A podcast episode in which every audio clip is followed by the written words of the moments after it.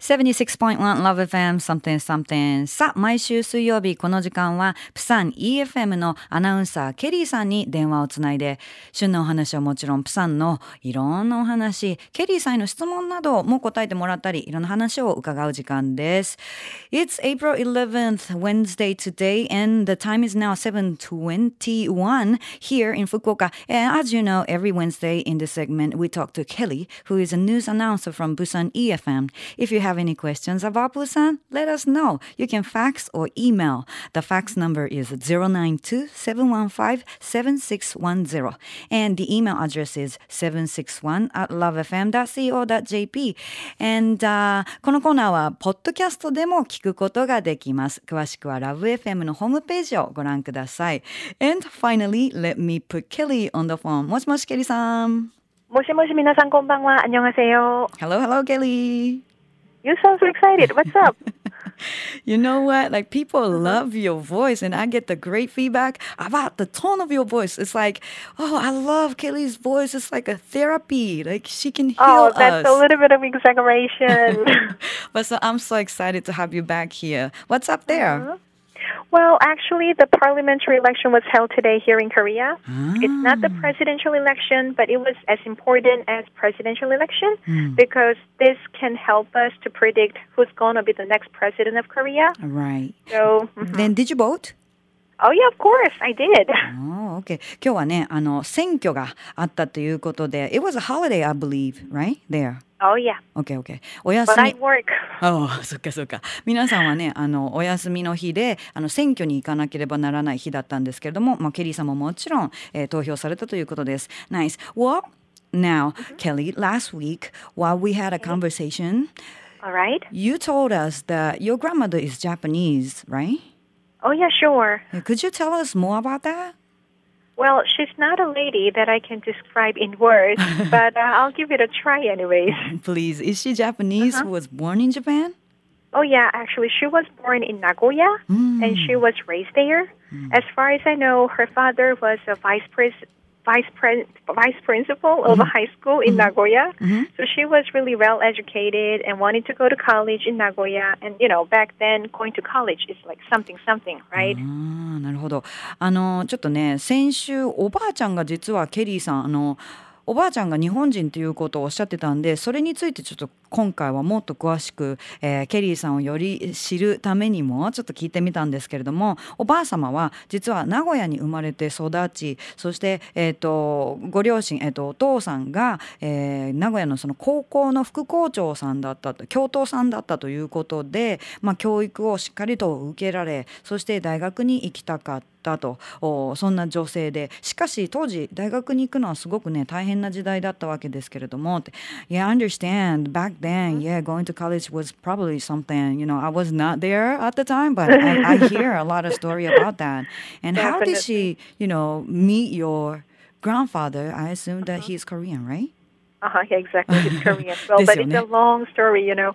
I believe that she came to Korea in 1940s, you know, like 1940s was a very terrifying time. People went through many wars like uh, World War II, and the bomb exploded over Hiroshima and uh, Nagasaki, right? And my grandmother's father, who is my great grandfather, Hi. so that they could be safer out of Japan. So my grandmother was the youngest in the in her family right and her older brothers got married and had children, so they couldn't easily leave Japan. But uh, my grandmother could. So my great grandfather let my grandmother stay out of Japan with her auntie and uncles. So that's how they actually came to Korea.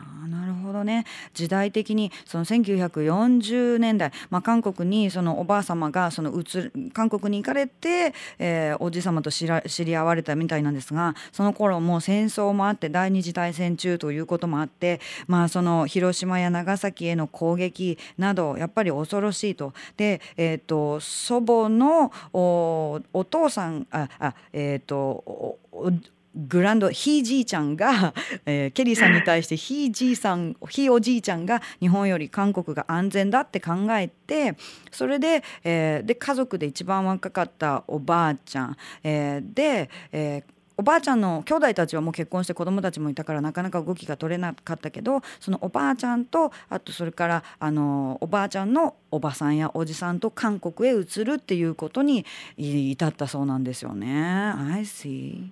So they got to Korea, but uh, things between Korea and Japan didn't work out you know, nicely. Mm-hmm. So back then, Koreans had a lot of anger toward mm-hmm. Japan because it was the time just after the war was over, right? Right. So relationship wasn't good, and the door got closed between Japan and Korea. Mm. And I'm not an expert on history, so if I'm mistaken, please apologize me. You know, I'm just saying what I heard from my grandmother. なるほど。まああのその歴史的なねことですので、えー、ケリーさんも自分が本当に専門家ではないからそんなには語れないけれども、もう just おばあちゃんおばあちゃんに教えて語おばあちゃんが語ったこと覚えてることを言うならば、その当時のやっぱり韓国の日本への怒り、やっぱりあのその関係性の悪化っていうのはやっぱりそこのバックグラウンドとしては否めない事実があってで、えー、まあ祖母おばあちゃんにねそうやって聞いたことを今語ってくれてるわけですが Yeah I understand you know we're not an expert on history but yeah like we should just talk about it like what we know and stuff That's right, uh-huh But uh, you know, as the door was closed between Korea and Japan, mm. there was no way for her to go back to Japan, mm. and she was just a little girl, right? And I believe that she wasn't safe to be alone here in Korea, mm. so she was introduced to a man who's my grandfather, and they got married. だからその関係性の悪化で日本に戻るに戻れなくなったケリーさんのおばあちゃんはそこで、まあ、まあ若かったのもあって一人でね生きていくにはちょっと大変だったしそこで紹介されたケリーさんのおじいちゃんにあたる男性に、まあ、紹介をされてそこで結婚されたと。だから、まあ、結果ねこうやってケリーさんがいるわけだし、まあ、本当に、えー、そういった縁でということが納得できるわけですけれども。I see that's how like like that's why you are now here. With, that's right. Uh-huh. Right. So she got married to my grandfather, and uh, my my grandfather actually passed away like five years ago. Mm. But I should say that he was a tall and good-looking guy. Mm-hmm. But uh, he was the guy who dropped out of the elementary school when mm. he was only like ten or something. Hi. Because he had to fight for Korea, you know, because that's how people did back then, you know. Right. And uh, he just ended up being a farmer. おなるほど、えー、結婚に対してねまあ本当ね当時っていうのは今のようにこう疑問とかも投げかけず本当おばあちゃんもその道をたどってそのおじい様と出会われて結婚されたわけですがでそのおじい様というのがもう5年前に亡くなれた亡くなられたそうですけれどもすごく背が高くてハンサムな男性だったそうです。でケリー様のおじいさんはあの小学校の途中でもあの学校抗というよりももう、うん、と戦わなければならなかった、えー、韓国のために国のために、えー、戦わなければならなかったので勉強というよりもそちらを選んだというかそちらに進んでいったわけですよね。そしてその後ファーマー農夫、まあ、農業の道に進まれたということなんですね。うん So, like, uh, she was a girl who wanted to go to college, but my grandfather was just, uh, you know, a farmer without any education background. Mm. in the middle of nowhere. So mm. I'm pretty sure that my grandmother experienced a lot of disappointment and anger, you know, like depression. Right, right, right. なるほどねあの、まあ、おおじい様はだからそうやって農業に移られたわけですけれどもその結婚されたおばあちゃんはケリーさんのおばあちゃんはもっと勉強したいと思ってたもう本当お、まあ、主婦っていうよりももっと勉強していろんなことやりたいと思ってたけれどもそのおじいさんを手伝わないといけないというシチュエーションになっていたわけですよね。Mm-hmm. I see. Mm-hmm. And after the relationship between Korea and Japan got better, you know, the door was opened and her family in Nagoya told her to come back. Right? Hmm. Uh huh. But she didn't go because she had three children back then. You know, mm. probably she wanted to go, but uh, she, you know, still just took all the responsibilities. なるほどそうその後だいぶしてからあの名古屋のね、えー、家族から帰ってこないかと日本に帰ってこないかとおばあさん言われたそうですけどももうそこで、えー、3人のお子さんに恵まれていたので、まあ、旦那さんと3人のお子さんがいるわけだし、うん、やはりその帰国はということで日本には戻られなかったそうですねその責任から。はい、And uh, my grandmother was the one who persuaded my grandfather to come to Busan, actually. You know, mm. he was just a farmer in the middle of nowhere, but she suggested to sell rice and other agriculture products in a mm. bigger city, which was Busan. And that's how they came to Busan あ.なるほど。そのブサンの前にいたところからプサンに来ることもすごいおばあ様がそのおじい様を説得してプサンに移ろうって。もうねあのもう田舎のサイドにいたそのおじい様を説得してプサンに移ったという。だからおばあ様って結構パワフルな意思も responsibility とあと strong will なんか your grandmother has and I'm, I'm so impressed you know? I know she's my inspiration mm. actually. Is she still in Busan or in Japan? well, ironically, she's now in California Oh. in the oh, States. California? Oh yeah, what's it on California? Well, she had six children in total, Huh. and her daughter, who is my auntie, right, Huh. got married to Korean American guy. So she went to America, and my grandparents went to America. So now she's having a very good life there. I'm so happy for her. But uh, last year we actually found that she has a cancer. Oh. I know. I, I was kind of sad, but she had very successful 86 year of life, you know. So she, I'm I'm still kind of happy for her, you know. And uh, I'm very hoping to go visit her to California this summer. なるほど。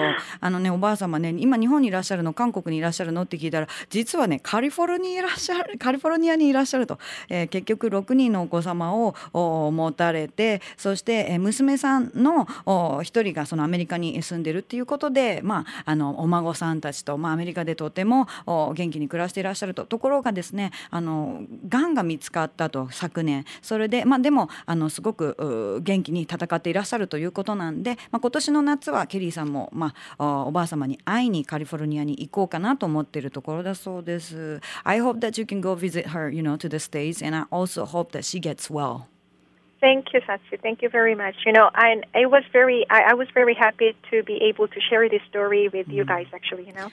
なるほど。Thank you very much for sharing your grandmother's story. And it's, it's already time to wrap up this segment. Time passed so quick. Talk to you later, Kelly.